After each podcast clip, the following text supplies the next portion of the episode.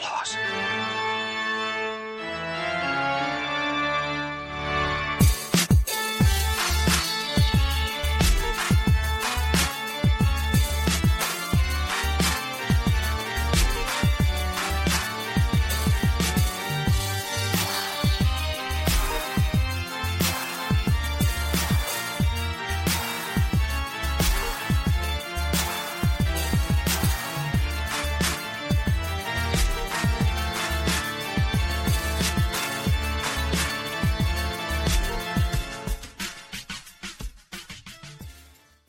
Welcome back to the Middle Aged Outlaws podcast.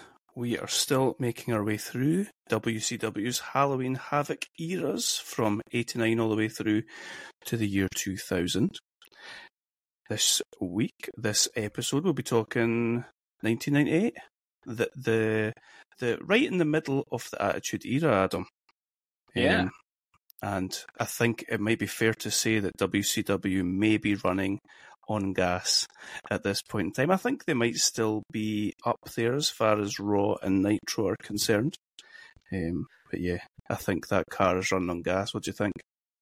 Yeah, there, there's there's a lot of not great stuff here. Um,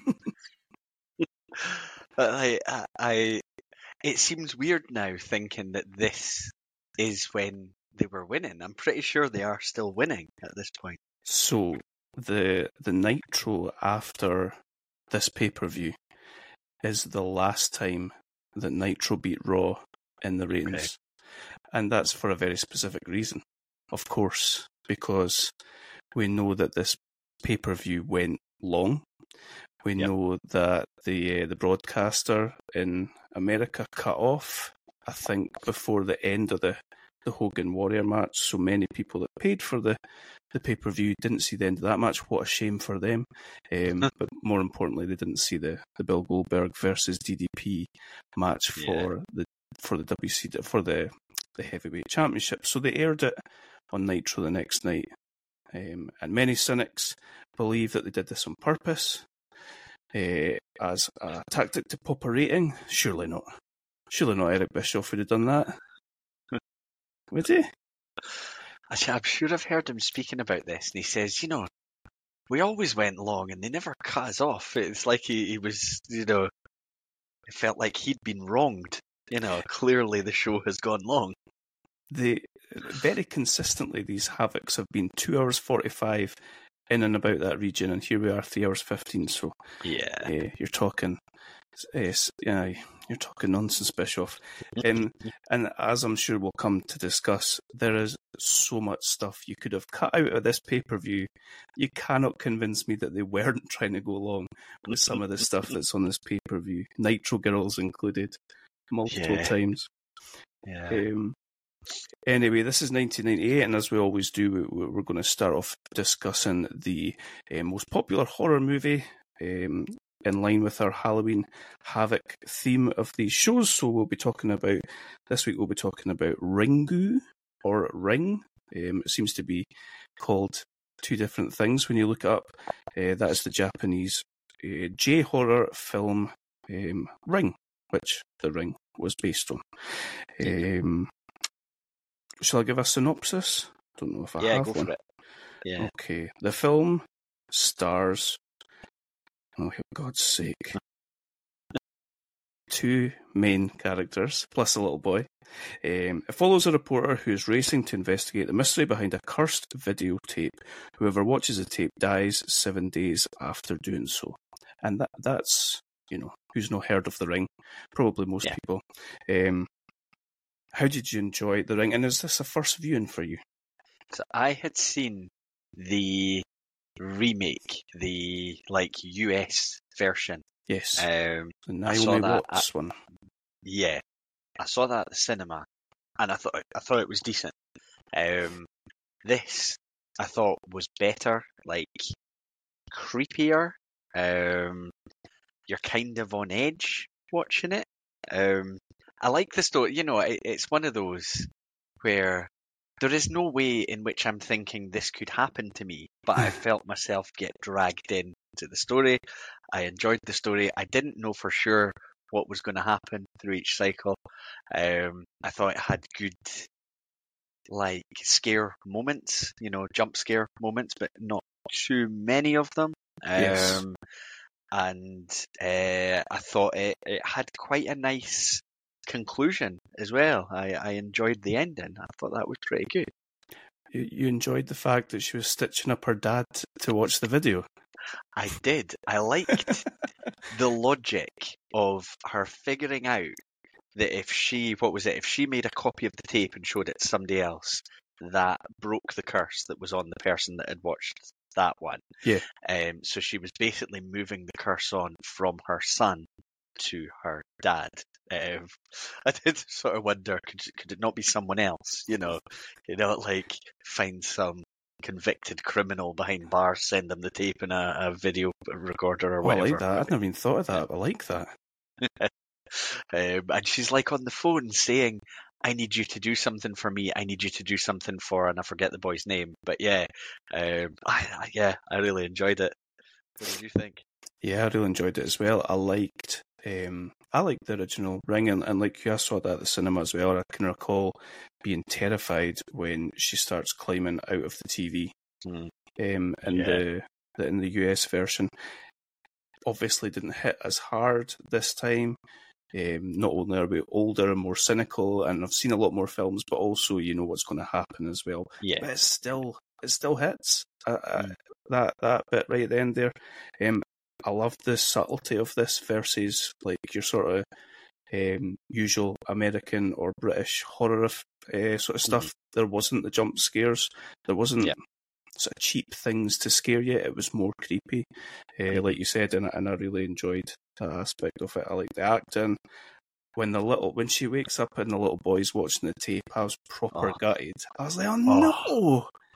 brilliant. And I didn't. It's rem- so well done. Like, is. Oh, And I think he says that the, the original girl from the start was the one who asked him to watch it or something like that. Is that Yeah. what he says? yeah, I'm sure that's The wee right. boy. yeah. And the wee boy is just, he was so young and he's just on his own all the time. And Uh-huh. he's just sending himself off to school and everything. Bless him. I really like this. It, it made me want to watch the sequel. I, don't know uh, um, if you've done that. Have you? No. I've not. No, no. I I'm always a little bit scared when I really enjoy a film to go and watch the the, the follow ups because I always think, ah, what if it what if it ruins it? and nine times out of ten, uh, Yeah. it normally does, Yeah. doesn't it? And it also made me want to try and watch the the remake again. I do think it's a good remake. You know, Mhm. sometimes these are Yeah. things are cash-ins, but I, I do think it is quite a good film itself. Um, so yeah, I really, I, I, I genuinely really enjoyed it. It's good. Nice. Um, yeah. Did, it make you? Because it, it definitely made me think. I want to try and look up more sort of Asian horror uh, films. I looked at Audition. Um, yeah, audition's good. Oh, that is not what I've heard. oh, have I've you not? I've heard that it's Oh. like horrifying. Oh, it, it it is, but it's.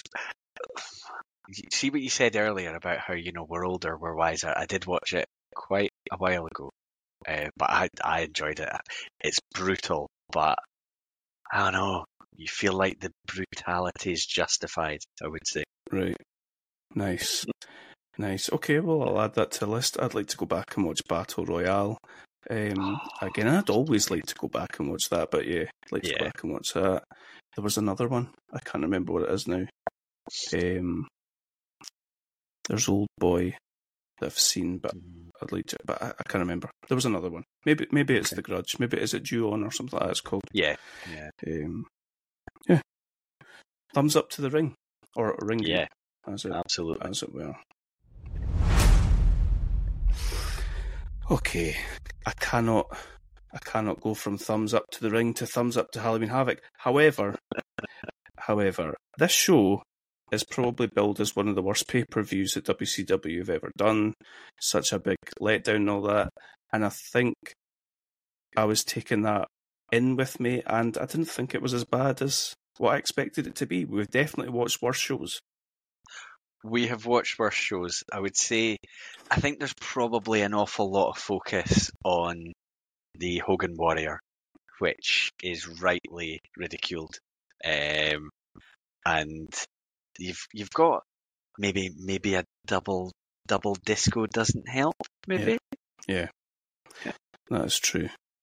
So odd. I, again, they were trying to go long. Two Disco Inferno matches, two Scott Steiner matches, multiple uh, Nitro girls that you normally wouldn't even get on the pay per view. Some of the promos at the top of the ramp are disgusting. um, we'll get into it. We're back in Vegas again. I think that's like is this is that three years on the trot they've been in yeah, Vegas? yeah. so. Um, 25th October, MGM Grand Arena, and we, you know they've they've really let us down with the opening since since that Tony Schiavone trick or treat um, Yeah. vignette. They've really let us down. We get a sort of boring slow motion video of basically everybody that's Mhm. competing on this card. A lot of grudge matches on this card. Um, Yeah, which often don't really live up to the billing, and that's certainly the case here. the, the the sort of slow motion video thing they did, I thought felt really dated. Like this is yeah. where are we now? We're in 90, 98. 98. It felt older than that Yeah, for for to have that kind of package at the start. absolutely. It felt like late 80s sort Mhm. of thing. Um, I really liked the stage setup with the gargoyle and the giant pumpkin, and it's moving from side to side. It looked it looked like um like blow up type Uh-huh. uh, thing. It's cool. Did you like that? Yeah. I like the gargoyle. Yeah. Aye. It looked like sort of big time. It, it, it made it look like a big thing that we were watching, a big event. I had like this brief little fear that it might start talking or something like Mm. that. like, Yeah. like if um, what's his name? Kevin, what's his name? Came out and started talking to it or something. Kevin Sullivan. Sullivan, yeah. Uh, here we have Tony Schiavone and Bobby Heenan, joined by Mike Tenay. Immediately, Heenan's cutting a promo on Hogan and talking up, you know, he'll do anything to defeat the Warrior. And he puts on a very weird looking gold, very eyes wide shut um, Yeah. mask he puts on to, to scare Schiavone.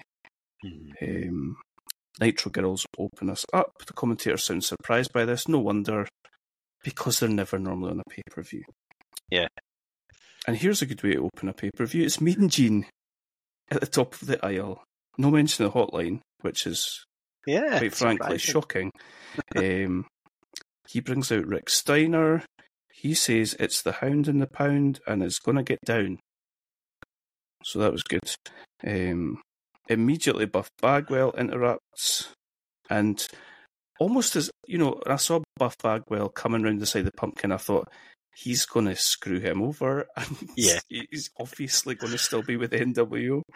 Like, I think, you know, poor Rick Steiner is often perceived as being a bit naive, but I don't know how he didn't. s- Right from the first second, he had to have seen this coming. Poor Rick, he gets right suckered. I like how he was like, and you're, you're he was, he's almost like, you're definitely not going to screw me over, right? And Bagwell's like, I mean, yeah, promise. Tell me. You would tell me. Mean Gene's standing there like shaking his head. Um, yeah, so that was a strange one. So, so Bagwell is going to be in Rick Steiner's corner. He's taken off the NWO T-shirt and he's going to be in Rick Steiner's corner against Scott Steiner tonight. Which takes us to our first match on the card. And according to Raven, this is a unscheduled scheduled match. Yeah. This Chris was a bit of a mess. Yep. World TV title match. Chris Jericho champion versus Raven. Thoughts? Um, I did. I didn't. I didn't love it. Um, I don't know if it's a part of this. I, I've quite liked Raven as a performer over many years, more so in ECW when he could be, Hmm. you know, proper. Raven. Um, Jericho, you know, I think we've both enjoyed many times over the years. But I thought the setup was really clunky, and the attempt to get like you're. Raven's Raven's a moody bastard. That's just what he is. But he seems so affronted that he's got this opportunity to win the TV title tonight. Like why should I have to be here trying to win this title? Um, which maybe does kind of play into the character. Um, there were some moments I didn't like from a safety point of view. There was uh, Jericho Oh, came off the apron. uh-huh. Raven moves. Jericho hits the metal railing, and the way his head went into it looked not good. Nah. It- Jericho, I feel like Jericho has maybe sustained a head injury in, in the last couple The of last, uh, yep. we've watched, but uh, it, it it didn't look great. Um, it, there wasn't an awful lot in the match. I don't think there was quite a bit about exposing the turnbuckle pad. That seemed to be something they were going for, which felt very 80s as well. Um, there's some suplexes. Um, I think that Jericho get the lion tamer, but Raven got to the ropes, and I thought, oh, maybe they're going for something Raven here. But Yeah. then they had Jericho kick out of the even flow DDT, Mhm. um, which I think was talked up as a big thing.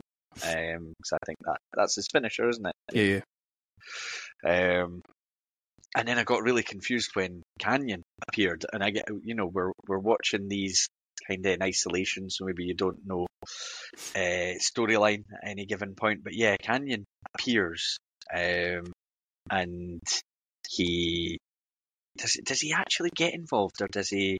Yeah, he's- he he I think up on he the just apron. gets somebody hits him on the apron, somebody Yeah. bangs into him, or something like that. Yeah, it didn't make sense to me because Canyon, uh, we assume, is with Raven because Raven's Yeah. flock is over. Raven's on this um, losing streak that they're talking about. But when he gets the ropes from the Lion Tamer, they're like, okay, Raven's maybe got something going here. Uh, they get back into it, like you say, and Canyon comes out. But it's Jericho that bangs into Canyon Mhm. on the apron. Um, Raven tries to put the slap on DDT again. Jericho just puts the, the lion tamer on, and Raven taps like with you know he's barely turned over and he's tapping. Yeah, I assume there's something. and they the they seem there. to be doing that as a, a bit of a story. But you know, you talked about the losing streak, so obviously the way to get a TV title match that you don't want is to be on a losing streak. There you go. Um, but then they they're like the announcers are having a go at him for quitting easily in the in the in the move. Um, I, I couldn't figure out where they were. Like usually, if somebody's going on a losing streak, there's going to be a big turnaround moment, and then they'll start winning and build some momentum or something. But I wasn't convinced watching this that they really had that kind of plan for Raven. And I think Bischoff's often talked about the fact that he did just find Raven to be really moody and really grumpy, like like the character he's playing, and it just made him not really want to do anything with him. I had a feeling that this was maybe their way of trying to turn him babyface. But but then when Canyon came, you know, because like you know he's down on his luck and he keeps getting beat, but then he's doing a sort of underdog thing where he's he got the ropes. This also felt like heel versus heel. I yeah, was, I was laughing when Jericho says, "Listen, pal, I don't really want to be here either," and then he's like, eh, but, but, but. yeah, maybe some some truth slipping out there. made me laugh. Jericho Jericho seems to be doing, you know, you see little bits and pieces of his WWF character there, the Jericholics. Yeah. He's got the top knot, um, all that sort of stuff. But he seems to be doing this like sort of guitar. Um, I don't know how to describe it, like a guitar dive type thing to celebrate, and Mm. it's so corny, not Yeah. good. I wasn't sure. Is is it is it ninety nine Jericho would jump? Would he Yeah. go to? Yeah, like mm, like August or something like that. I think he Okay. um, debuts. Yep. So Jericho wins. Jericho retains. I'm sure we'll both be scrambling to find out what happened between Canyon and Raven going Yeah. forward. Aye, so Ah, yeah, NWO black and white music hits because we're in faction warfare right now. We've got Wolfpack, we've got Hol- NWO Hollywood, LWO. Don't know who else we've got, but um, WCW people. Uh, but yeah, NWO black and white come out. Bischoff and Hogan. This is hilarious. Hogan says that he could be long-winded and give the Gettysburg Address, then goes on to cut a long, boring, horrible promo. Starts talking about jumping his nephew Horace Hogan, and he didn't have what it takes, brother. This was not Oh. good. This was awful. We say I this about Hogan all the time. I was hating this from the start, and part like before anything was even said, Bischoff was trying to like be Scott Hall in the way he was walking out, and that annoyed me. And like, Nice. just just don't do that. Um, and then I, I felt like as soon as Hogan started talking about what he'd done to his nephew, I thought, oh, that's going to come back later. Then okay. I, I, I, I felt like the point was supposed to be if I'll do that to him, think what I'll do to anyone else. But I, I just took it as, oh, he'll he'll be back and he'll, you know, do something. And, and I didn't uh, like. I don't know. I've definitely seen clips of the Hogan Warrior match, but I don't know that I'd ever actually watched this show before. Because just you hear it's terrible. Um, but it- it just set me up to think, yeah, he'll he'll come back. Everyone will be like, ooh, and then he'll side with Hogan. Of course he will. Brilliant. That's so funny. I didn't even think that, to be fair. That's funny. The, the thing that was making me laugh was that Hogan seemed to get to the natural end of a sentence and then instead of putting a full stop, put and or because. Because, brother. And. Awful. Then the music hits and he starts cutting another promo without the microphone, just in the camera. It's like, come on. I think you've got your extra 15 minutes in there now. um, okay, from the sublime to the ridiculous. Meng versus Wrath. Wrath being, I guess, probably quite a recently departed Adam Bomb from Yeah. WWF. Meng being Haku. Just two men with zero interest in watching wrestling each other, basically. Like we, we talked ages ago about not needing to see Meng Haku in a match. He can be an enforcer type guy. We Mhm. don't we don't need to see him in the ring. And I felt like the the worst bit about it because I thought this surely won't go on very long. It'll be fine. It'll be over soon. Probably went on a little bit longer than I was hoping it would. But I felt like. I, like, are they trying to build wrath? That's what I came away from it thinking. yeah, "Sir, me too. he's not going to be your guy. Everyone knows he's not going to be your guy. That- That's exactly what I thought as well. They're they're trying to build him up. He's doing sentons off the apron, and Yeah, he did a rock bottom at one point. He did. What was his finishing move? They were calling it the meltdown. They called it the meltdown. Yeah, power Like that- slam type thing. That's hmm. just an Adam Bomb reference. Yeah. so weird. Wrath wins. Pump handle slam into a power slam. Whenever people are wrestling Haku Meng these days, I just think, oh, like, like, don't hit him properly. Don't hit him because you'll just regret it. It'll bite your nose off or something. yeah, this, yeah, this sucked. But but business was about to pick up. Yes, ladies and gentlemen, Lee Marshall is at. The, oh, they've got him in the right place now. He's on the. In, he's at the internet location. Yeah, internet location. He's with. When I saw him, I thought, oh, Russ is going to be so happy. Brilliant. They they brought him back. Um, Lee Marshall with Billy Kidman. They seem to be talking about his. They, they were asking him, "Do you prefer Disco or or, or Juve?" Because they've got that match coming up. But Kidman looked like he just rolled out of bed. There was a little bit of comment. I, I remember WWF doing this with uh, Matt Hardy for a bit, where it's basically referenced that Disco is definitely over the weight limit, but nobody's making any issue of it. And Kidman Mhm. even mentions it. He's he's not cruiserweight sized, and I thought, I wonder if that'll be a thing that they'll go with. But yeah, Kidman seemed pretty disinterested. oh, do you know what? Every time Disco Inferno's brought up, now all I can hear in my head is Disco Fever, Disco Fever, over and over. It's haunting me. Uh, okay, so that brings us to our third match. It's a number one contender match for the Cruiserweight title. The aforementioned Disco Inferno, who is cheating the system, is taking on Juventud Guerrera. Disco's twice his size. Yeah. Like, still, last pay per view's fighting a woman. So he's making one step up on the, the rung. He's now fighting men that are a lot smaller than him. Maybe he'll, 1999, I'll see him facing off against someone his own size. Yeah. Um, I loved the juice in this match. I was getting huge one, two, three kid vibes from him. Nice. Um, I just, I just, I really wish he'd won, and I really wish we'd got Kidman versus Juventud because I think it would have been amazing. Yeah, I, it, it's like the tease, but they're not going to pay it off with what you want. It's like Um, classic Vince McMahon tactics. We will not give you what you want. You will, you will cheer for Roman Reigns. Like the, the the thing that depressed me instantly, and I don't know why this crossed my mind, but obviously we've how many more havocs have we got? We've got two more Two. after this. Yeah. So I was thinking of everyone, maybe other than Goldberg or Sting or something like that. Of everyone, if somebody was to say to me who will appear on these other shows, I was like, I bet it's Disco. I just bet Disco is on the next two. Hold on, let me confirm. No, no, I don't see him. Oh. And, oh, there he is. WCW World Cruiserweight Title match: Disco Inferno versus Lash LaRue. Who? Who the f- Corporal Ca- Cajun? Nope. We don't know But him. yeah, He's still he's still cruiserweight. They're still doing that gimmick a year later. Amazing. Fair play. Fair play. Long term booking.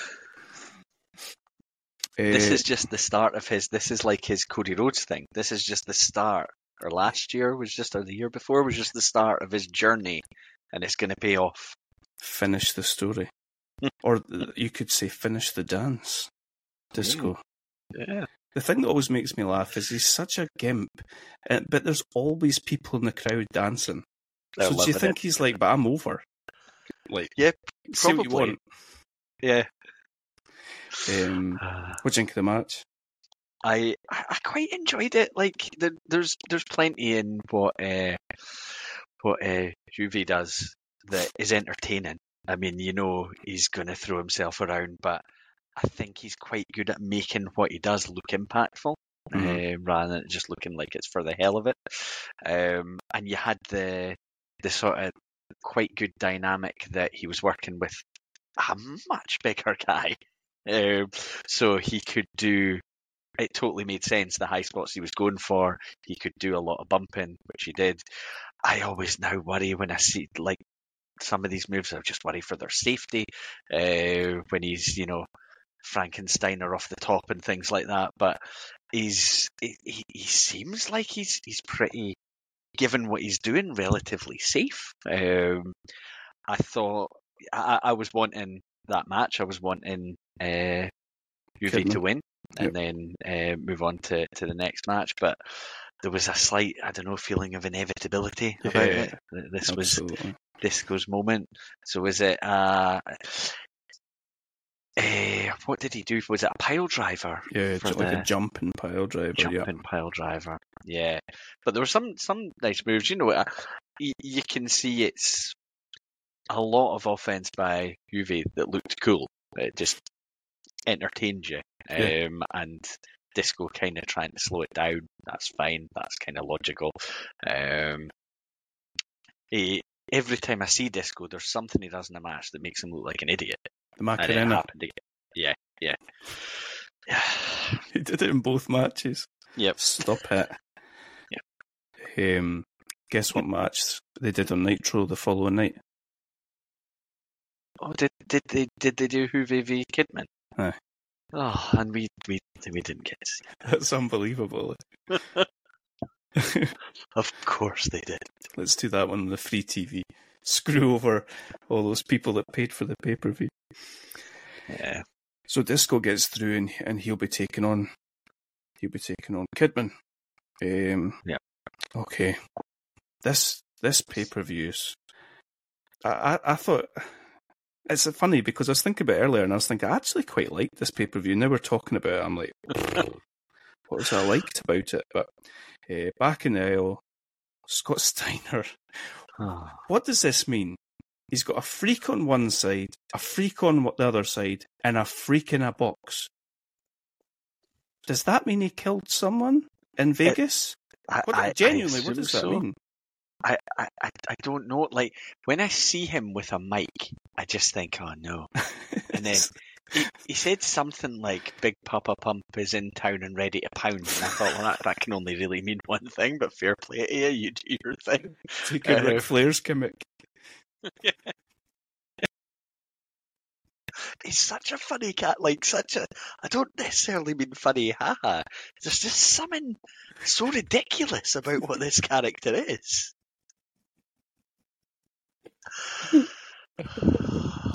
You've no idea what he's going to say when he opens his mouth. Yeah.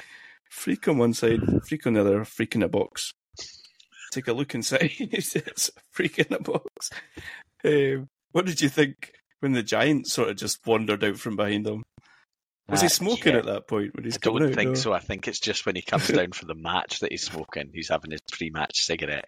Uh, yeah, when I saw the giant, I thought, okay, so he's going to be in his corner. But they change it, don't they? They switch it so it's a tag match. Oh god, JJ Dillon comes out just to just to really liven things out. Yeah. things. up. He's like JJ Dill- JJ Dillon is like, did I hear you right? That you think that you can? He's like sort of popped out a trapdoor somewhere where somebody needs a, a match confirming. Um, so he confirms that Steiner and who, who's the tag team champions? Giant and Scott Steiner Giant and Scott Steiner. Yeah, will take on Rick Steiner and Marcus Buff. uh, Buff Bagwell.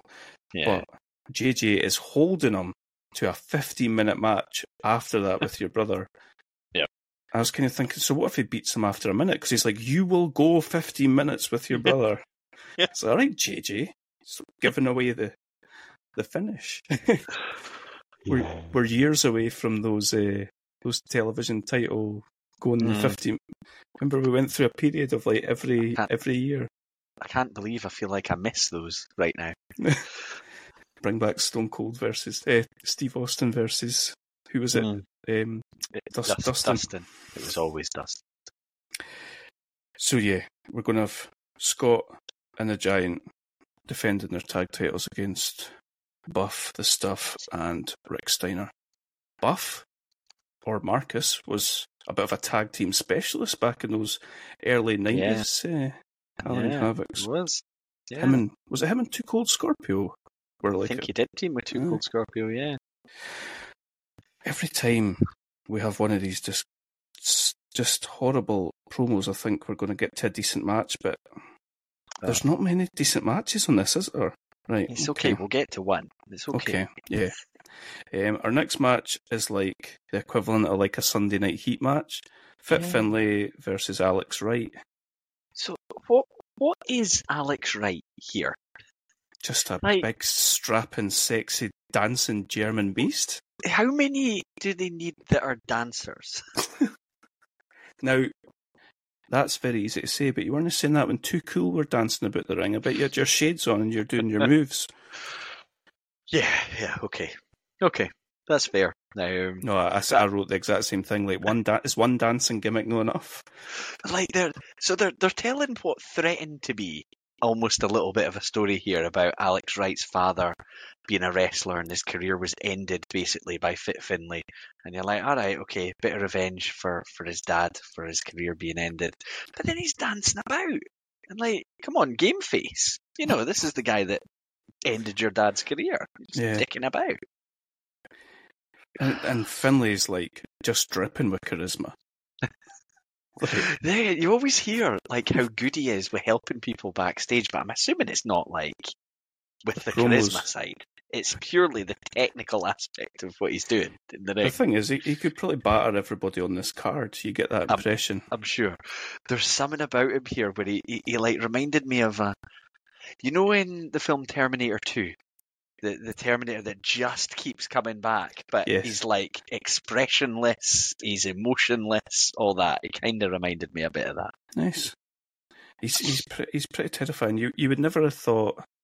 You would never have looked at this card and be, and I'll be like, pick out somebody that ends up on a Money in the Bank at WrestleMania. Mm. I don't think you'd have picked Fit Finlay. You could see Alex Wright or Disco Inferno doing a bit of dancing up the top of the Oh, ladders.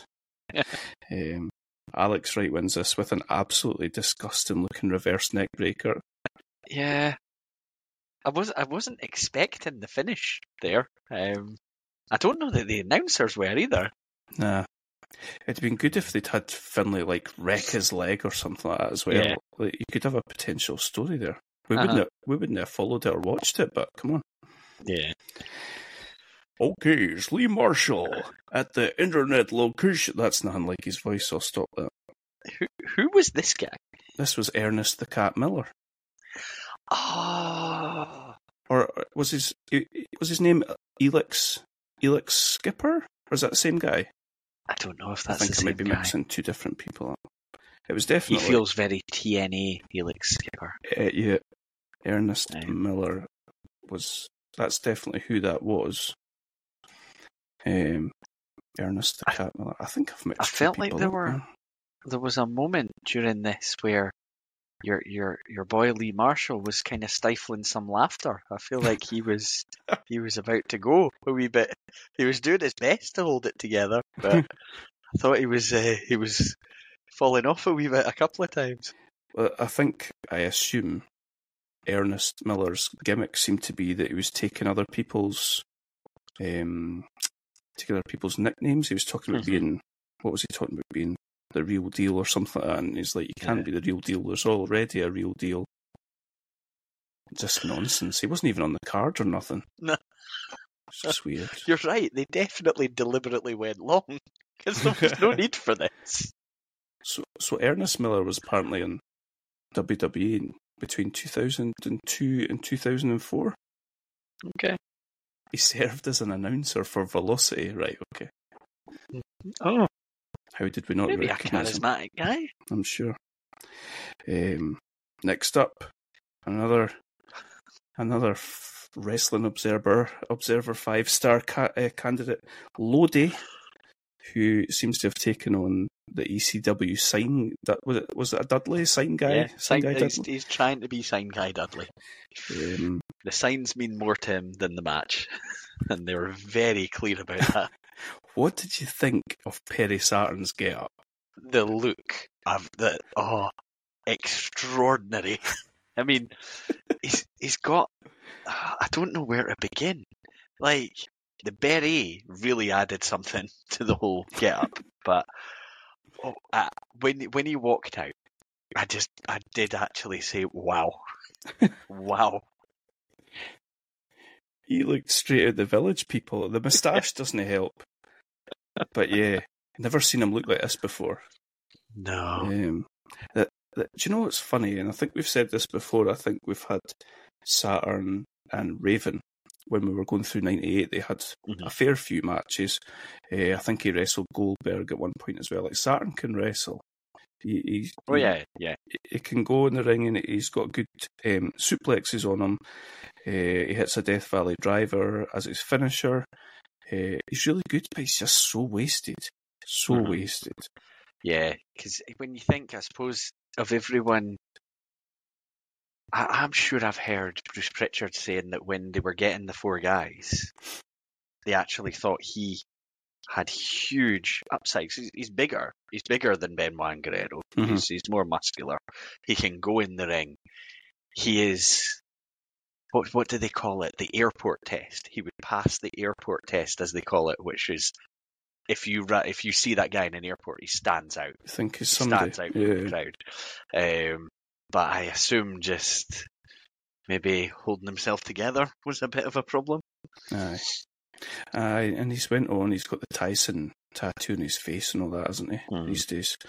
Yeah. Um, and he had the whole moppy thing uh, Ah, after. Remember, he, Forgot he, about that. he absolutely battered some some job guy. Yeah, yeah. Shame it wasn't Lodi. Um, yeah, I thought he was gonna when this was starting.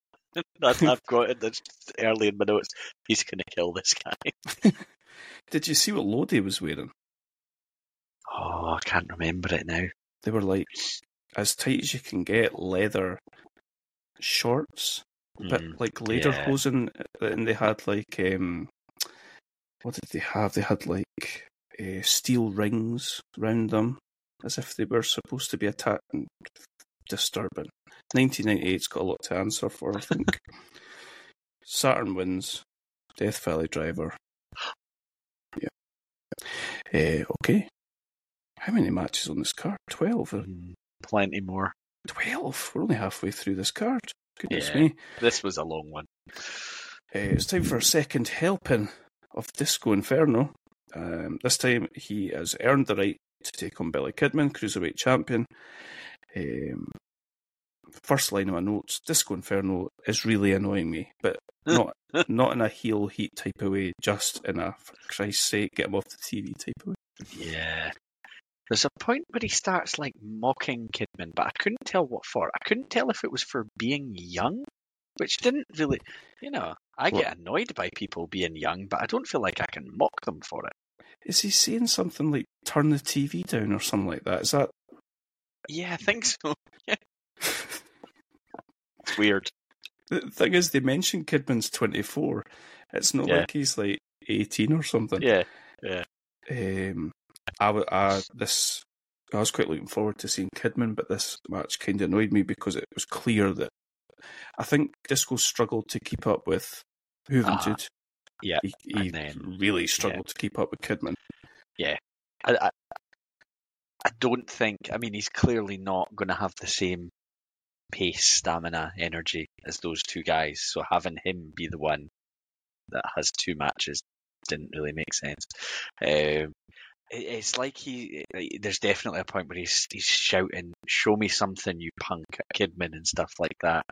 And but then he's like gyrating on the turnbuckle and then missing his leap off the top and stuff. He just comes across as an idiot. Um, and uh, there's uh, one thing that I quite liked, but maybe wasn't prominent or quite prominent enough. I felt like Bobby Heenan was really trying to talk up Kidman as like a future superstar. Oh, nice. He's talking about he's 24, he's already achieved this and that. How good is this guy going to be and all that? You know, he's he's trying to to build something. I think they're they do this through a few of the matches, but they're starting talking about Warrior and Hogan and things like that. And he's he's at least trying to give Kidman something.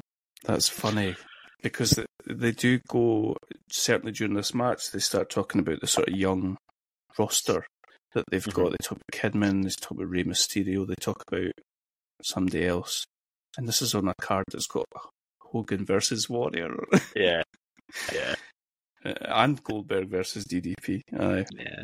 Funny. Um, Kidman's shooting star press is always quite a quite a sight. Very lazy shooting star Yeah. press, Yeah, kind of like a fish diving at the water sort of thing. Yeah. Good though. Good to see that, that disco did not prevail, at least. oh dear. Okay. Uh, Our next match is for the tag team titles.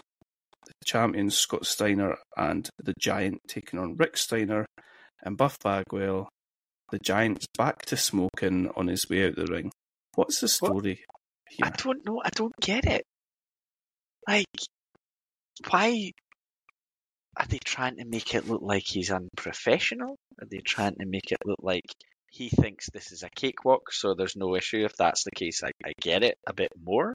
But yeah, I, and I also thought so they've got him coming out smoking, and then a little bit later on they have it. Well, certainly make it look like Scott Hall's going to come out drinking, and I was like, again, you know, both those things happening on this show. Yeah, yeah. Yeah. Uh, like this, the, the the turn. Like we know the turn is coming. We know that Bagwell's clearly still with NWO, but they don't even make an effort here. I think Bagwell just basically walks in the ring and starts punching Yeah. Rick Steiner within a minute of the match starting. Um, and to be fair, it, if you take this from the start of this match to the end of the Rick versus Scott match, we're telling a story, right? Mhm. And it's a good story coming out the other end for Rick Steiner, but I guarantee you it never went anywhere. The the first thing that confused me, but I suppose they maybe kinda clear that up, is once Buff has turned, he leaves. And I was thinking, well, why would you not stay and, And make it three you on know, one? Three on one. You're you're going to destroy him. And then Rick kind of gets going and he gets some offense on the go, and he is going to go on to win this match, which gets him the tag titles, which is a story in itself because you know who's his partner, mm-hmm. Buff's turned on him and all that. But it also gets him the match against Scott, the one-on-one match, which Buff is then Oh, involved in.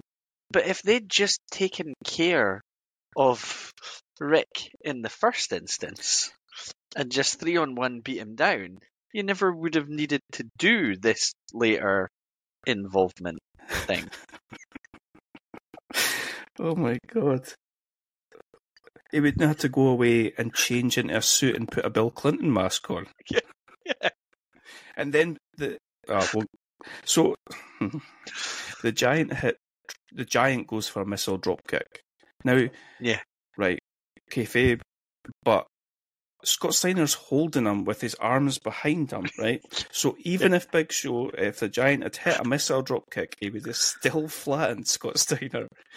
Nevertheless, Scott Steiner sells it like I'm like eagles flying, like he's been shot at a cannon. It's brilliant. Um, Rick then hits a big bulldog from the top rope on on Giant.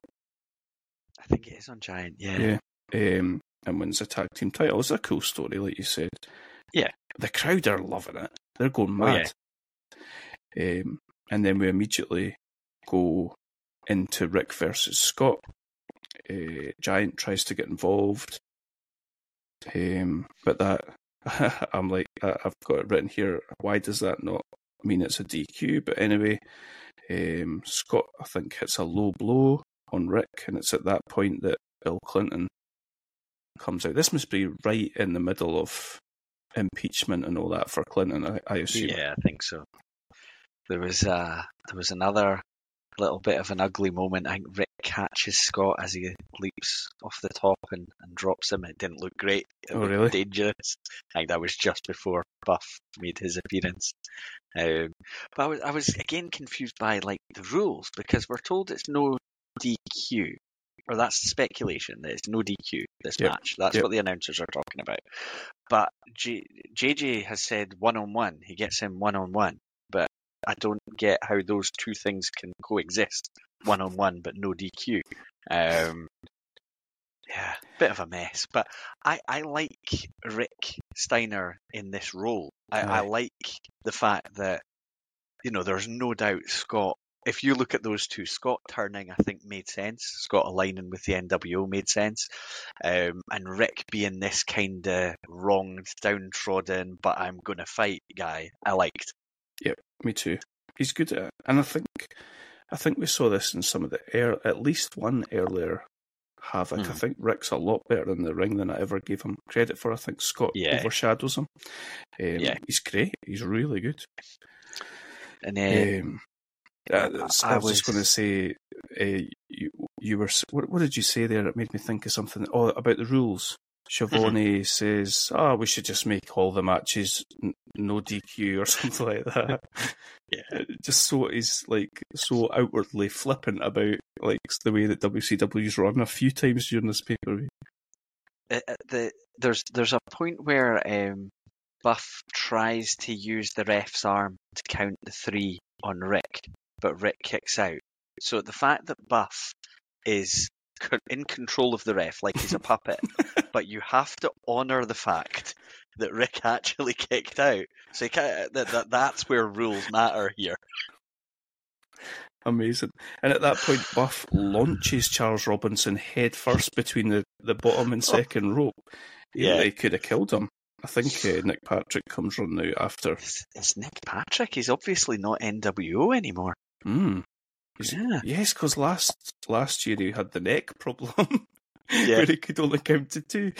Uh, he's looking had very also been an McBride earlier- here. an earlier ringing of the bell. Like the, the the timekeeper was ringing the bell, and I was like, "It's no DQ, so there can't be a DQ."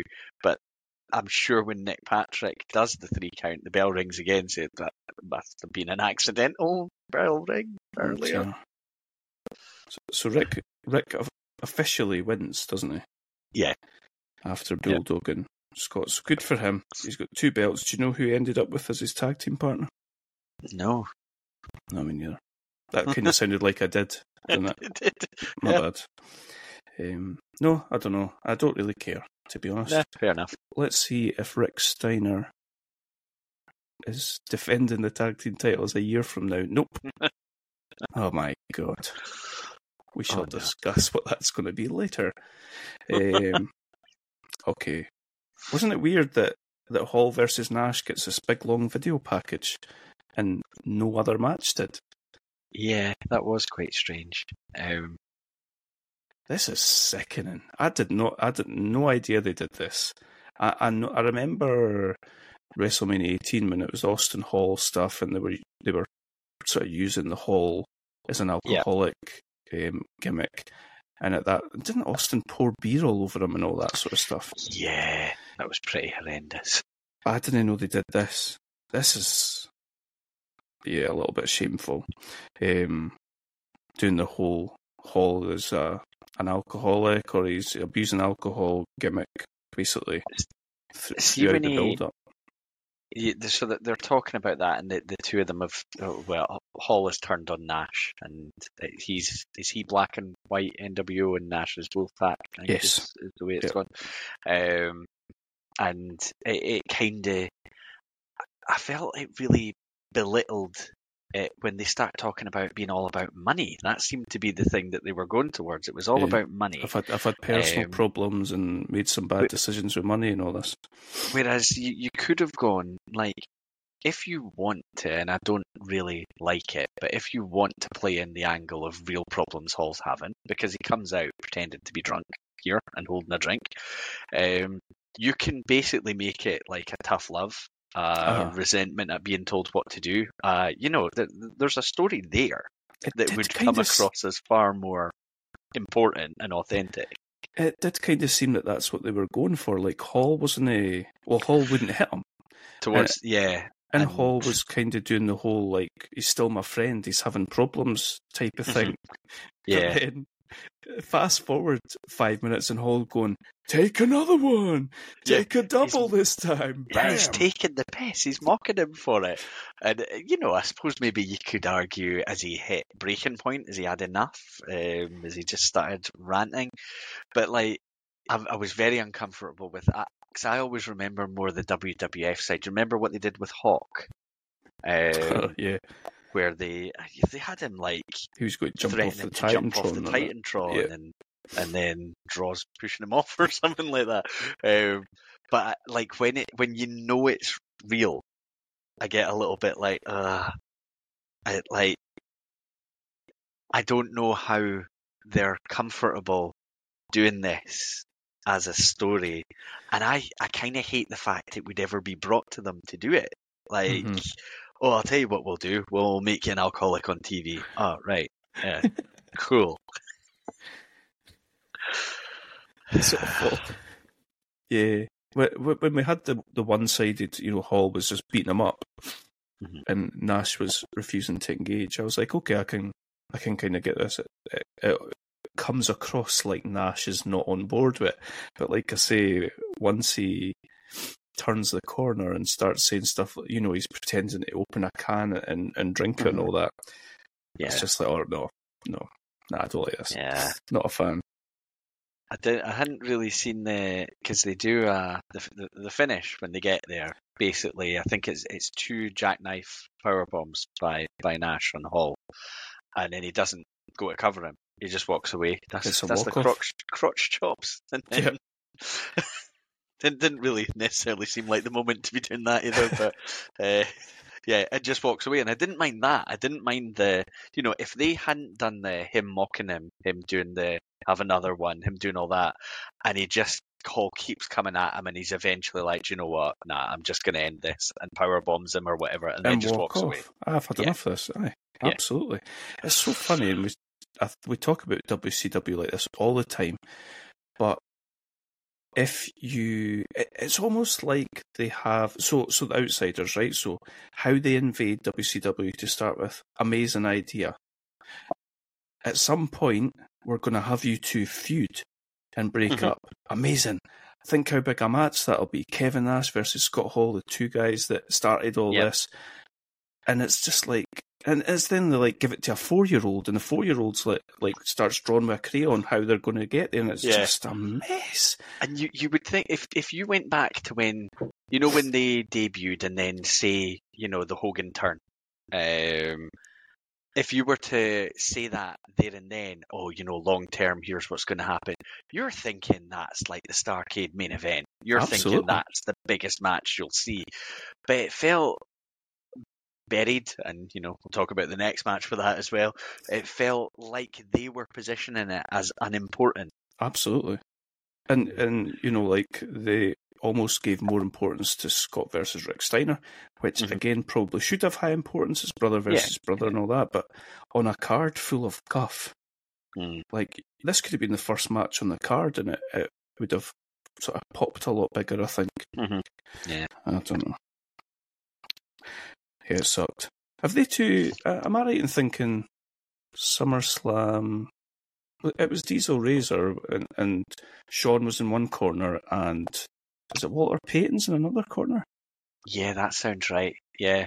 I was trying to think if I'd seen these two go against each other, but I, th- I think that that is that. I can't, I can't remember what year that would be. 90, 94, 95 maybe. Yeah. I don't particularly want to see them go against each other in this era, but I can see the logic in doing it if you do it right. Mhm. I think in the WWF days, I would like, you know, I would have liked to have seen them go against. They were two big guys, two guys who were always pretty near the top of the card, not always Mhm. at the top, but near the top. And uh, they, you sort of had the, the sort of Michaels' involvement dynamic and all that. I think it, it made sense. I loved them as the outsiders. I thought, you know, they're just ridiculously cool, but unfortunately, we didn't really get it long enough. Um, So I'm glad you brought that up because at one point, one of the commentators says that the Outsiders were one of the were I think they either say they're one of the best tag teams of all time or they are the best tag team in the world or something like that, right? How many times do you think they tagged together as the Outsiders? oh god, it's going to be like seven Uh, times. I'm talking like, uh, so I'm talking WCW, then their very small stay in WWF, and they did some um, matches in TNA. Okay, I'll go twelve. It's more than that. Okay, okay. This So- would have played better if, if Yeah. I'd said, you know, twenty-five. but then, uh, you know, if you guessed how many times the New Age Outlaws uh, tagged together, it would probably be in the hundreds, right? uh-huh, yeah. You know, Hall and Nash tagged together 21 times. Okay. Yeah, you can't really call them the greatest tag team ever. I don't think for that.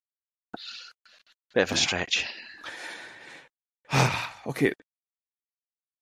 We talked about Hall and Nash being, well, we, we didn't use the word stream match, but if you'd if you'd done it right, it could have been. And you It's a big talked about potential Should be big. Starcade main event. Here's another one: Bret Hart versus Sting.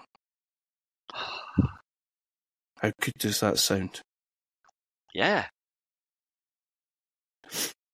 But the thing is, it is good. Mhm. They just don't. Why is this not a main event? Why is this? There's two more matches after this. It's crazy. Yeah. I mean, Bret Hart was the man for several years in WWE, WWF. Before he jumped, before all the controversy, if he wasn't number one, he was number two. He Mhm. was one of the top guys for several years before making the move. Sting was like Mr. WCW. He, he was the guy. Uh, you could say Ric Flair, you could say some others, but he was kind of the guy. Yep, flag bearer. Yeah, and it feels like when when this started, I wasn't sure how the chemistry would be because I, I don't really think of these two as having matches together. But um, I thought, I wonder how this will work out. They lean into the sharpshooter and the scorpion um, being similar moves. They talk Yes. about that a little Yep. bit. Um, there's always this sort of perception Bret Hart has a chip on his shoulder, and I think he's good at playing that guy that has a chip on his shoulder um, and wants to be the man. Because you, you kind of know it's probably a bit real. Yeah, Um, hundred percent. And yeah, they've, they've laid everything out. There's plenty here. And then it's third on a card behind, you know, one of the worst matches of all time and a bloody title match. They didn't even show the people who bought the pay per view. But this is a Starcade pay per view, surely every day of the week. This is a, a main event, rather. A Yeah, main event. yeah. So, so think back. You know, like a year on from Montreal, where where Bret Hart's defended the w, WWF title against Shawn Michaels. You you can't have thought like a year from now I'll be third or fourth from the the top in WCW. It's just it's just crazy. But at the same time, I, I think I texted you a couple of days after saying I'm still thinking about that Bret Hart versus. I really, really liked it.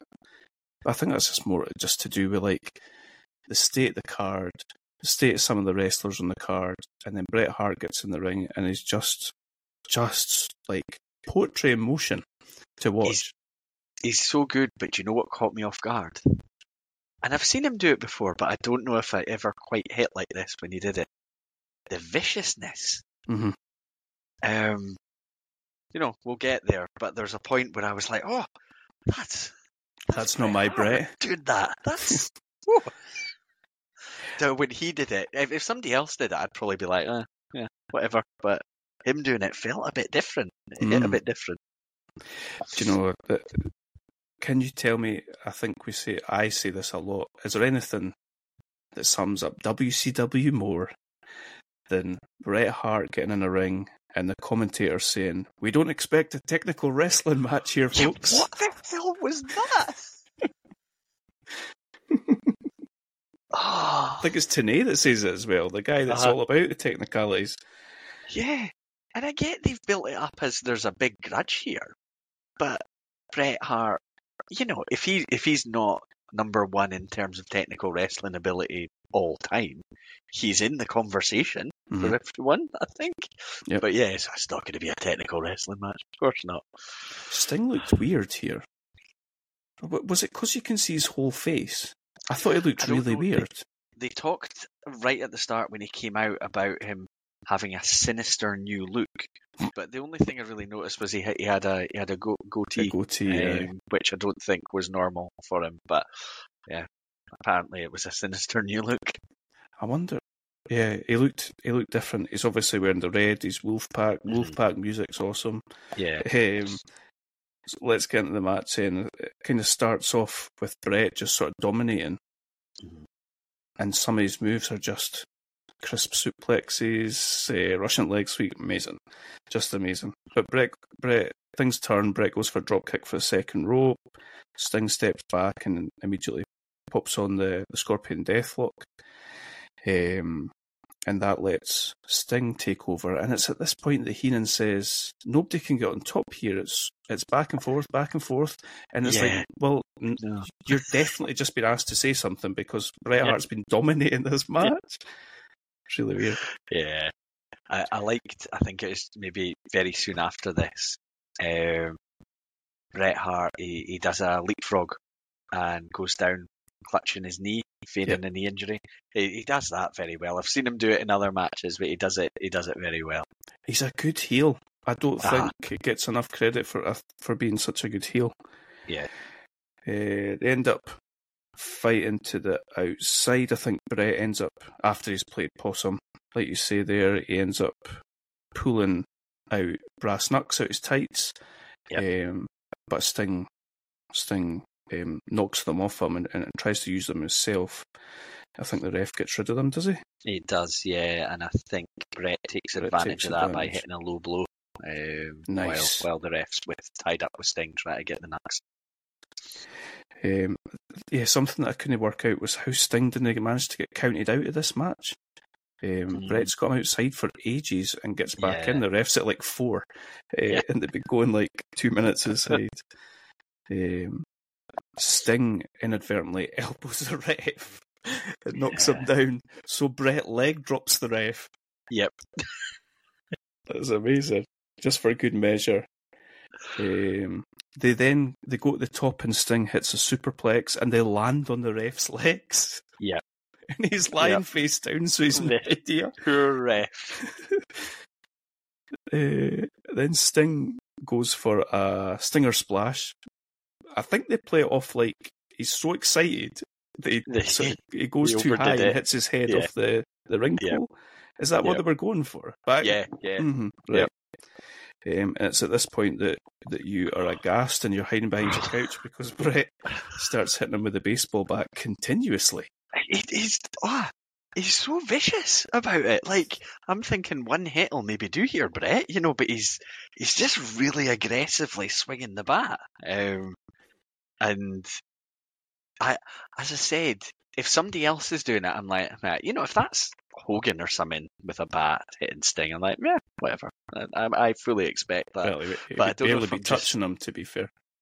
Well, yeah, but I don't know if I'm just so used to, you know, good guy Bret, and even when he thought.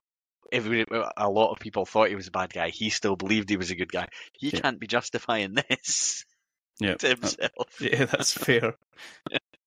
It's at this point I was kind of thinking. So in 1988, at this point, WCW is basically like everybody's in a faction, right? So Uh-huh. so so Bret Hart's swinging this baseball bat and and knocking out Sting. So where's Konnan or Nash Yeah. or Lex Luger? Um, it's me being picky though. Sorry. Uh, Sting is KO'd. Sharpshooter's on. He can't tap out. I kind of loved because it's heel Bret here. It, it's it's fully heel Bret. I actually really like that he put him in the sharpshooter. Like, there's no just go for a pin win because he's knocked out. He's putting him in the sharpshooter, and the the limpness as the arms drop when the ref's raising them because obviously he's knocked out. I I like that. I thought that played well into into the finish. again, going back to what you said, like I think Bret Hart would do that because he'd want to win by his signature move. Like I, I need yeah, to win yeah, this. Makes beat. sense. Yeah. Um, and they play it up. Sting gets stretchered out, and he's away in an ambulance. Um, and, and thankfully, Bret Hart wasn't driving the ambulance or anything. Like Sting didn't end up coming back later on. Um, I, I I I thought it was a good match. I wonder what it got observer wise. What do you think? Mm. I don't know. I- uh, Wow, one oh, and a is half really low? stars. How much? One and a half. One and a half. I was going to guess three and a quarter because I don't think he would love it. Um, I enjoyed it. I thought it was really entertaining. I thought the story was good. I thought, you know, Bret Hart, Bret Hart in the ring. Um, yeah, That's unbelievable. Some of the other negative five stars. Um, like Hall Nash gets one star. Bagwell and Steiner versus versus Giant and, and Scott Steiner got two stars, so that was a better match. Two and a quarter stars for Mm. Kidman, Disco Inferno. maybe he just love disco. Uh, maybe. Dave does look like Oh. he would like he would listen to Disco Inferno's music in that like really messy room of his and do the dance. I don't know why I'm referring to him as Dave like I know him. Your your mate Dave. Dave, yeah. Okay, okay, okay. So that was our was that your best match on the card? I know we've got two more. Yeah. I think so, yeah. Yeah. Okay.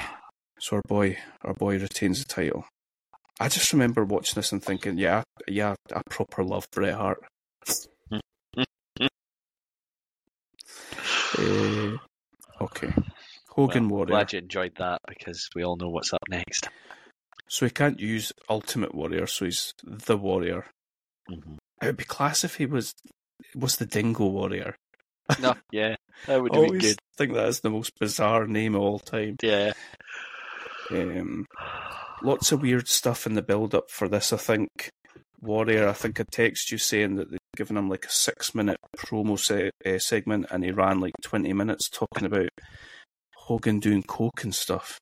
He's just, you know, like they talk about CM Punk with a live mic. Oh. Scott Steiner and Ultimate Warrior on this card, and both both got the microphone. Terrifying. Th- this must, you know, like everybody says this. They brought in Warrior so Hogan could get his win back. Eh? WrestleMania Yeah. six. One hundred percent. Yeah. Um, yeah, what can we say about this? What can we say? I had zero enthusiasm for this, right? And then when it started, as soon as I heard Tony Schiavone say that in terms of wrestling ability, Warrior is one of the best ever, I thought, no, Putting the upside down. I'm Didn't sorry, Tony, you're wrong.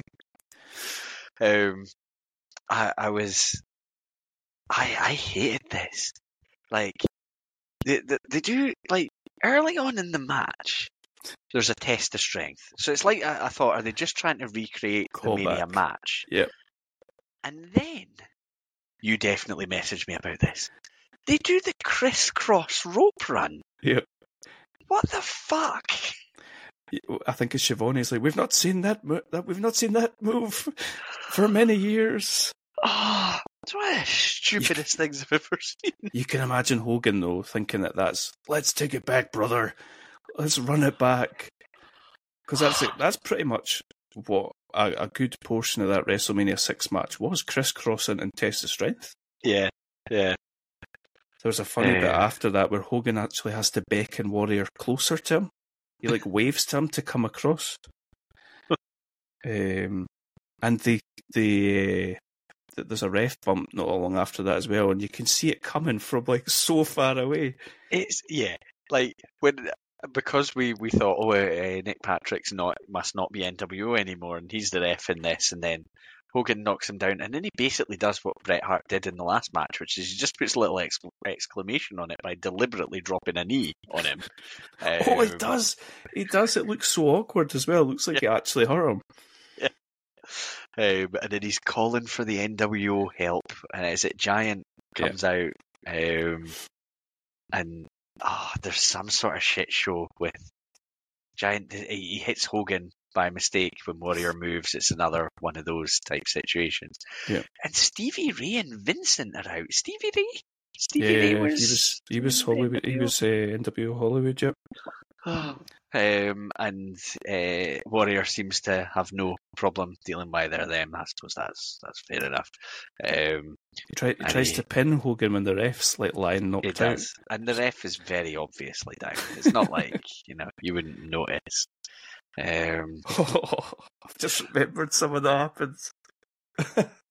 oh no. Sorry, go on, keep going. Um, there's a, I think there's an actual suplex by Hogan. What? Um, and then there's some belt use, which is a classic heel Hogan thing, whipping whipping warrior like a government mule. Um, I've just got in my notes. Then I am so ready for this to be over. Um, Warrior kicks Nick Patrick at one point by mistake. It looks. I've got I've got written Warrior misses his splash. Hogan moved out the way about ten minutes before he landed. Oh, the the jumping on his back thing. Yeah. Yeah. And it's at it's at this point that I need to try and need to try and talk this through. So Hogan's standing pretty much directly in the middle of the ring. Warriors over one side of the corner lying down, and he he like Sonic the Hedgehog rolls from one side of the ring all the way to the other end of the ring, runs out of room of where to roll to, so he run, rolls back into the middle of the ring and knocks Hogan over. He's like a kid rolling down down a hill. Oh, bring bring back Roddy Piper. And it's at this point you realise the crowd are completely dead. Like And people they are just should sort of be sitting so up there. for this, but no. Hogan then empties out a wee baggie with the um, the fireball stuff that he's got, the little bit of paper and the light. He he goes to light it. It doesn't light. Warrior completely sells it like he's been hit by the fireball, and then it explodes in Hogan's face. It's so bad. It oh, it's so bad. Class. Good job he didn't have that um, wig on from last year, or it might have singed some of the hair off. I loved Warrior's reaction to nothing because he's like, "There's nothing happens to him." He He really dives sells it. backwards like he's been shot in the face.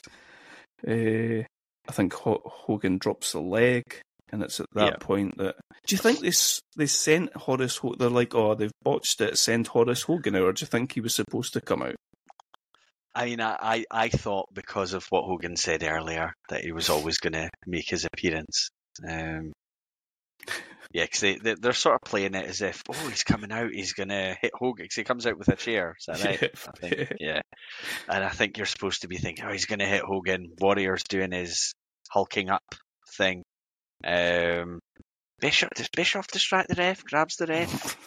Um, and yeah, Horace hits Warrior with the chair, and I was stunned, obviously. Um, I've got here. Can you botch getting in a ring? Because if so, Horace Hogan just did it.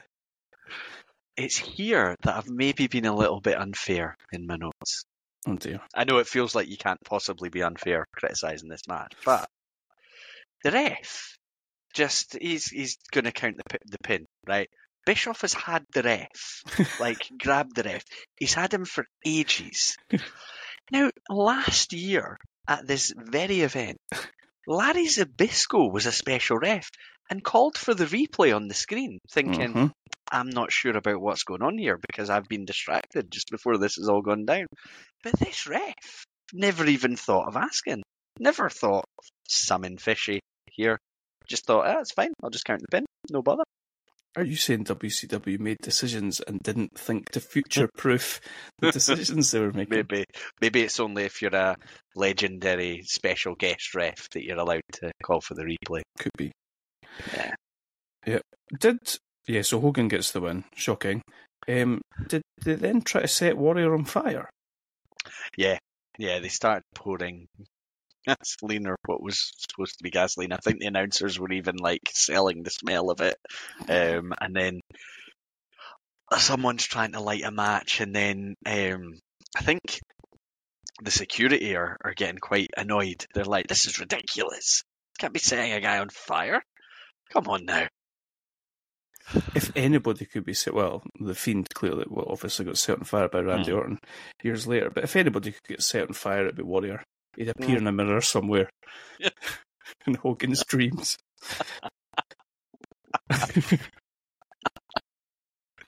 he was uh, he can't be long for for employment after this, I guess. Yeah, Oh dear, what a mess! So I. I, I think negative five stars is probably a bit harsh. Do you not? no. No. Negative five stars. Brilliant. Yeah, I, d- I just quickly checked the next pay per view, and Warrior's not on it. Oh, is it no? That's a shame. Um, okay.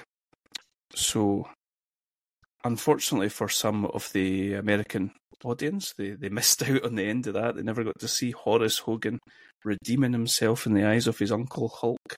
Uncle Hulk.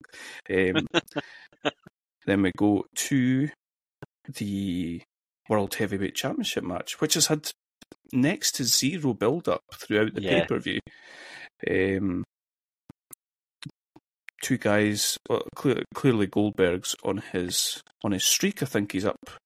Yeah. They talk about him They s- being 140, 150. Yeah, they say the number. I, didn't make note of it, but it's it's uh, definitely somewhere in the hundreds.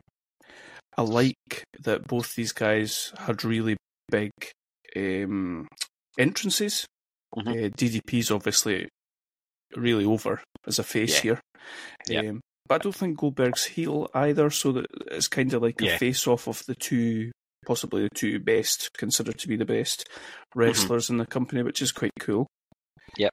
Um, yeah, I've read before that this is Goldberg's best match in WCW. Uh, like, you imagine putting Goldberg and the Warrior in the ring together. Oh my god. Like, he's he's pretty green still here. Yeah, he like I like DDP. I, I like I've I've always quite liked DDP, but he's you know he's proper like people's champion here, and he's he's really rolling with it. They're talking up the diamond cutter as a huge deal, and I think it was maybe one of the first times that it it maybe felt like they could have gone like taking it off Goldberg. It's maybe the first time that it would have felt like that. Um, but Goldberg is terrifying in the ring. Like, I mean, you, you- there's obviously, you know, he he's basically responsible for ending Bret Hart's career. He can't be the only one watching this. Like, There's the, it's interesting because there's some things that happen that you think, oh, that was legit. mm, So it kind of brings an aspect. It's a bit watching a car crash sort of thing, because Uh-huh. you're you're trying to work out has he actually hurt him. There's a time Yeah. where they um, they go for the arm and collar tie up. Is that what we call that? Arm and collar tie up? I think so. It sounds Uh, right. And they they're like jostling like two bulls with Mhm. their antlers, and they both end up flying out the ring. Yeah. And I just I don't know how that can possibly be choreographed. It Yeah. just looked like they didn't mean it, and they both went flying out the ring. Mhm. Goldberg looks like he shoot suplexes DDP at one point. Uh huh. Like he can't get him up because he's, I don't know, Yeah. he's probably not supposed to be doing it. Uh huh. And like he, he's selling Goldberg's selling a sore shoulder from a point in the match, and I did wonder is that a genuine shoulder problem? Because I think that was maybe before that suplex, and I was looking thinking I don't think he's got him here. Aye. I don't. I don't think he has any control over what he is doing with DDP here. Nah, me neither. And, it, Yeah. and it, you know, like you think of that um, Saudi Arabia show where he, he had the the match with Undertaker, Oh, and you know, like watching stuff like this, how could anybody be surprised? Because Yeah. he's doing this here, and this is in, in his in his peak of his powers, sort of thing. uh huh. It's amazing, Yeah. and you, wonder, you know, like if what what did they call the WC? Was it the power plant or something like that? They called. Mhm. You just wonder what a Goldberg would look like if he'd come through somewhere else. Mhm. Um, Yeah, because I So think they were just so keen to get him on screen so quickly that they didn't take their time to help him learn, help Mhm. him develop. He's I, I didn't get the impression this guy's, you know, been on house shows doing the dark match for, you know, ages or anything like that. I think that basically as soon as they saw him they're like, Yeah, get Get ready on for telly. TV. Yeah, it's going on on Monday. Uh, Remember yeah. last year he was involved in the match with um, Mongo McMichael, and he, he just made a complete mess of it. He speared him right Yeah. onto the ref and all that. Yeah. There's there's just there's no everything's frantic and fast Mhm. and, rah, and grabbing people and falling over. Yeah. He goes Mm. for a spear right in the corner. DDP misses, and he, he ends up like moving the ring five inches, Uh-huh. smashing off the the ring pole. Yep. Um, I think I think you do. You, you you you can definitely buy DDP beating him. Here. Uh huh. Yeah. Because there's Yeah. a point where DDP hits the diamond cutter. Yep. Um, I think it's just so Goldberg's gone for the jackhammer but can't can't execute it. DDP hits the diamond cutter, and if I didn't know better, because I did know the outcome of this one, I would have been like, "Oh, there it is, new champ." Because the Uh, the way they hype the diamond cutter, obviously at this time nobody's kicking out of it. Yeah. Um, Goldberg kicks it like two point one. Yeah. So early, it's like, come on, yeah. milk the drama. The, fans If, are. if I'm DDP, well that's pro- other than maybe getting half killed in the match. That's probably the bit that's pissed me off because uh-huh. kick out at the last possible second, and that is his move to some extent protected. But Yep. ah, I'm just kicking it easy. I'll just kick out. No problem. And he gets up and hits a jackhammer, basically. Yeah. Yeah. And it's over. I, I would love to. I, I really need to go and watch that match that um, Regal gave Goldberg on an episode Nitro, where he like Oh, he taught him a lesson, sort of thing, and, and went off script. did Have he not get it? like? Did he? Did he get fired for that, Regal, Mm, I'm not sure. or or maybe just another reason? Because I think he had some problems at the time. But um, yeah, I think I th- I- I'm sure I've heard him speak about it where he's been like, I, I went in, I had uh good intentions, and then something happened either really early on or in the build up, and it was like, nah, nah. And he always had that slightly different style, Regal. Anyway, Aye, Um, aye. yeah, So there we go. And they used that. They played this main event on on Nitro the next night, and like I said at the at the beginning of the episode, that was the, the last time that they they beat Raw in the ratings. And it again another thing that sort of sums up this post 1996 Bischoff era of WCW is that they just seem to be flying by the edge of their pants, relying on everything and anything they could to try and get one up. Yeah. Is that unfair? That's what it feels No. like. I feel No. anything cheap that they could use, basically. I think you, you quite often look at, and I suppose you can you can maybe see elements of it. I think there's a, a common criticism which is they didn't build new stars. Now, if you look at the title match, they've actually got Goldberg and DDP, who are two WCW guys. Um, Yeah, yeah. But you know, if you didn't know any better and you didn't know the order of the matches, you think it's Hogan Warrior that's your main event here because nobody's really mentioned the world title match. Yep. DDP probably about the. He's probably your main one that they've built. Is you know, looking over these Mhm. Halloween havocs, he's been built from. He's just gradually went up the card as Yeah. we've if we've as we've went forward and looked the Mhm. part. Yeah. Um, Eddie is another one. Yeah, Um, he's and he- not he- here, he is wasn't He on wasn't on that. this. No. Yeah. No Rey Mysterio either. It's it's funny, but probably at this point they're probably fighting over getting on the pay per view cards because they'll had that many, such a big roster. Yeah, Um, no dark matches, I don't think. The uh, the Goldberg DDP match gets three and a quarter stars, which is just baffling. seems very generous. It does indeed. I suppose if you're watching it live, it's probably quite exciting. Yeah. Um, as far as the diamond cutter and, and kicking Mhm. out and all that. Yeah. So there we go.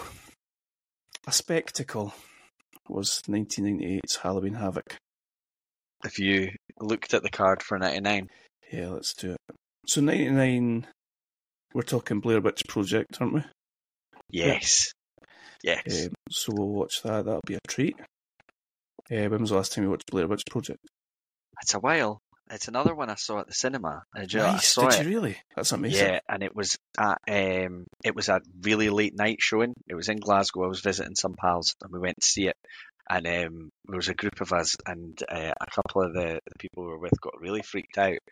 And I remember me and uh, one of the two of the other guys getting back to the house that we were all staying in, and we started trying to. We went out and got some stuff from trees in the garden. and We started trying to make the, the little stick things, um, and just like left them in the Oh, house, like that's uh, two or three cruel. of them.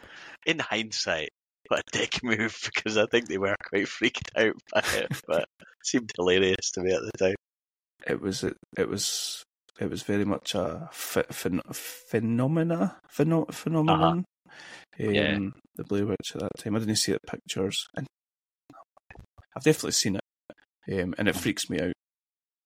That sort of find, Yeah. found footage stuff seems to do Yeah. the trick. It just got overdone, didn't it? But Yeah, Um, there's, that'd be there's, good. there's a lot of bad. I suppose they're probably really cheap to make, so Yeah. there's a lot of bad ones out there. what was the? Um, we're off on a tangent here. What was this? Do you, I think we watched it together at some point. This sort of snuff film found footage thing. Ah, Was Bradley Cooper in it? oh, what was that called? That was quite good as well. I can't remember what it's called now. Oh, we'll have to Was it- look that up. Was it called Snuff Film? There was a film called Snuff Film. It might have been that. And he just looks at the camera and says, "Will I do it now?" And he sticks a bag over someone's head or something. Yeah. That's brilliant. I remember this. Yeah. Are you looking it up? No. No. All right, Sorry. okay. We'll find. I We'll find don't, it I don't next, know where to start. Or maybe. I, I had a quick look at Bradley Cooper's uh, filmography and I thought too much there. You- You just got lost in his eyes. The immediate thing that that jumped out to me when I was looking at, uh, I've got Cage Match open and I've got Halloween Havoc 98 on one tab and 99 on the other, and the buy rate for Halloween Havoc is 1.23. Does that? Do you know what that means? Not really. Okay. No. Um, the buy rate for 98, like says 1.23. The buy rate for 99 is 0.52. Oh. Oh. says a lot. So it's whatever that means. It's less than half. Yep. Yeah. And do you know what's- sign. Do you know what's funny? Uh, is that when you look back at it, it's the peak of the Attitude Era, 98 99, but like WWF pay per views in 1999 are horrible. Yeah. They're really Yeah. bad. They've aged terribly. Ah. Like going back and watching like like a WrestleMania 15, it just mhm. it's no good. But I think everybody romanticizes that era. Oh, definitely. I think there were good things in that, you know, there was the whole philosophy that everyone has a story, and that's good. I think that's good. But the in ring, a lot of it wasn't. Nah. Uh, okay, Halloween Havoc, 1999. So we're still Schiavone and Heenan. So we've got that going for us. A lot of matches. Two, four, six, eight, ten matches. So we're Okay. kicking off with Cruiserweight title, like I said, Disco Inferno versus Lash LaRue. Brilliant. Followed by the tag team titles False Count Anywhere triangle match. Oh, Russo God. is a thousand percent on the booking now. Wow. Uh, would he be, or is that too early? I think he. Would, I think he probably would. didn't he? 2000 that he went. I'm not Oh, sure. Oh my Well, it, god. might, it could have been now, actually. Uh, okay, so the Filthy Animals, Kidman and Konnan versus Harlem Heat, fair enough, versus the First Family, Brian Knobbs and Hugh Morrus with Jimmy Hart. Never, ever heard of that. The First Family. Sounds presidential. I can't imagine Brian Knobbs and Hugh Morrus are uh, looking too Just made me think of like mortgages or something like that. uh, singles match, Perry Saturn versus Eddie Guerrero. oh, that could be fun. Brad Armstrong versus Berlin with the wall. Who? Ber- Who is Berlin? Alex Wright is Berlin. Oh, Who's wow. So they've really leaned into that. Okay. the the wall? Hmm. Oh, I think it. No, this person's alter egos are uh, Gigantes, Hellraiser, Malice, Sergeant AWOL, Snuff.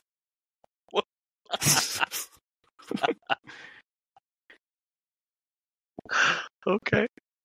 The wall. This is a comment on only a few days ago. Comment on this guy's page. The wall was your standard everyday big man wrestler, except that he wrestled in a dress shirt, tie, and dress pants. Not great in the ring. okay. Oh.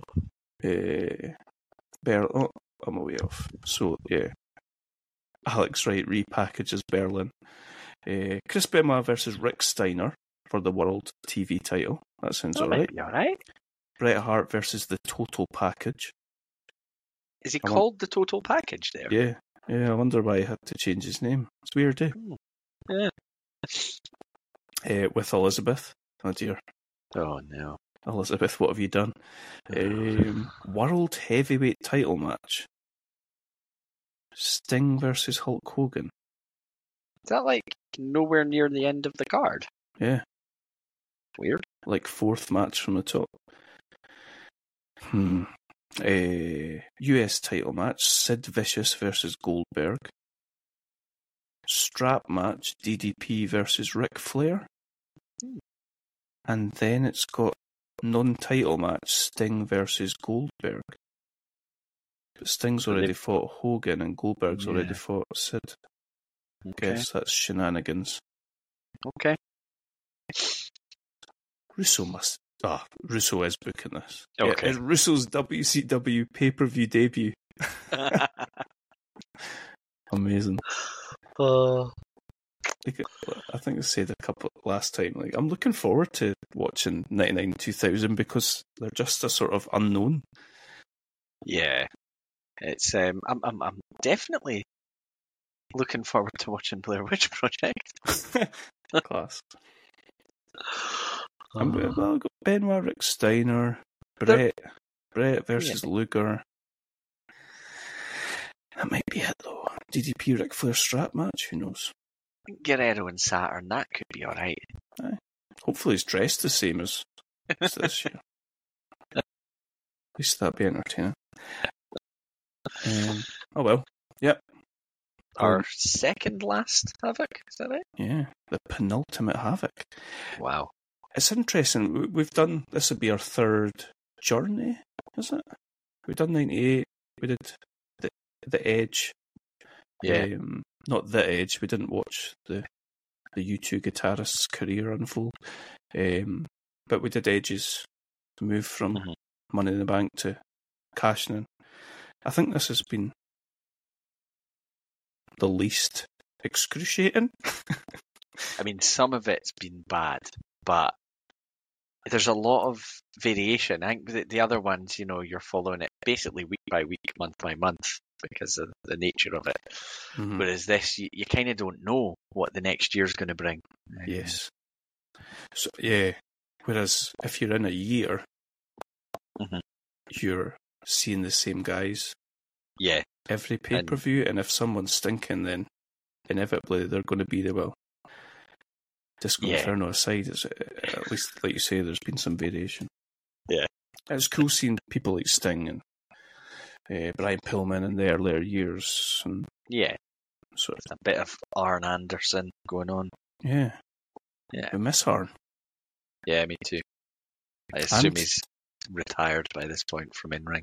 Yeah, and, um, oh no, I can't remember his name. Zinc. What was his name? Tom Zenk. Tom Zenk, yeah. And who's the other one? There's there's two people that are like that. I can't remember. Who is the other Tom Zenk? Remember his finisher was like a Lou Thesz press. oh, that guy. really bad Who Luthes that guy? press. Yeah. Uh, it does feel like we've come a long way since those early ones. Not necessarily all good progression. It is really different from what Yeah, it it was. is. It is. Yeah. We're in sports entertainment now, pretty much. Oh yeah. Okay, we'll speak in two weeks. We will. Um, I'm looking forward to watching Blair Witch as well. Yeah. Yeah. Okay. Right. Take it easy, and we shall speak in two weeks. Cheers. Ta ta.